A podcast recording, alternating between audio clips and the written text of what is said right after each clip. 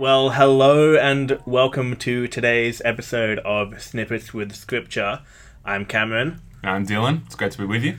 And yeah, it's, it's quite fitting that, you know, we've just had the Olympics finish in the Mm. past uh, couple of weeks ago. Paralympics have started up. Yeah. Ties in quite nicely to today's verse, which talks about sport. Now, today's verse comes from 1 Corinthians chapter 9, verse 25. Dylan, would you like to read that out first? Yeah, of course. This is what Paul says. Everyone who competes in the games goes into strict training. They do it to get a crown that will not last, but we do it to get a crown that will last forever. Now, Paul here isn't saying that all Christians should become athletes to mm. compete in the races, is he, Dylan? No, he doesn't. Although physical training is of some value, as we know. He, do, he does say that later on, yeah. But no, he, he's using the analogy of sport in this instance to talk about the race that Christians should be running, um, the race of faith that we should, should all be striving towards.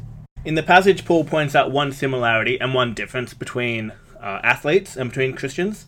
Firstly, that um, professional athletes are competing for a prize that doesn't last. Yeah. Um, I think we, we all know that. Uh, Dylan, can you tell me who won the javelin in the 2000 Olympics? In the 2000, I Yeah. can't. I love javelin, but I couldn't tell you who. No, that, that's a shame, really. Although, you know, he, he won the gold medal. I'm, I'm sure he still got that. Uh, but the prize that he was also looking for was glory. And obviously, he doesn't have that really anymore because we don't know who he is. That's a good point. Nobody, nobody remembers that. Um, and you know, over time, the gold medal will, will rust and decay. Um, probably end up in the bin somewhere. Um, you know, athletes in real life compete for, for prizes that don't last, whereas Christians we compete for a crown that will last into eternity. That's what Paul is saying in our passage. Um, as Christians, the prize that we are getting at the end of our race um, is eternal glory in Christ. We get to spend an eternity with Christ, with God in God's kingdom, and that's something that will not decay and will not be taken away from us whatsoever. Yeah. But the one similarity that Paul does say that we do have with athletes is that, um, you know, it's the beginning of the verse. Everyone who competes in the games goes into strict training. Any athlete will tell you that the results on the field are reflective of the e- of the effort that's put in off the field. Yeah. Uh, I can say of my own accord that you know I've dabbled in powerlifting a little bit.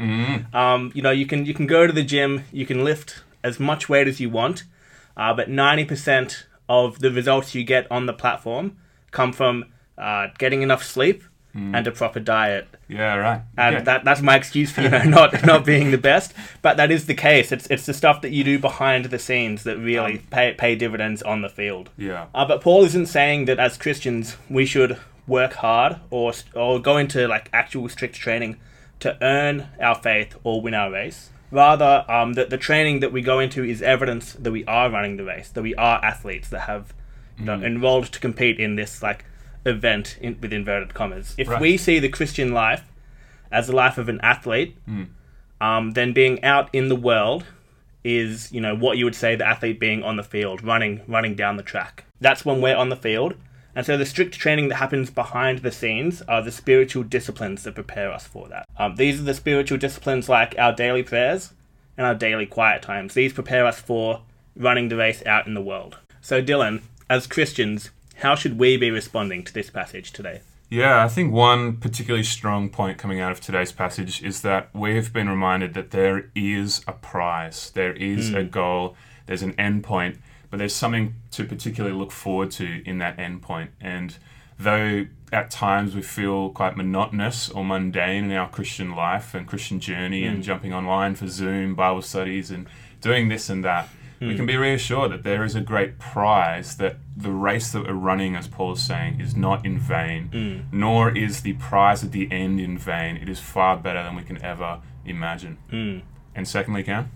Yeah, secondly, just that um, this is an encouragement by Paul uh, not to be slothful. You know, just because we know that the race has been won in Christ um, isn't an excuse for us to sit back and not do anything. You know, we still, as athletes, are called to do training. We are still called to do our, uh, our quiet times and our prayers. We still need to live out the Christian life in a response to the prize that has already been won for us.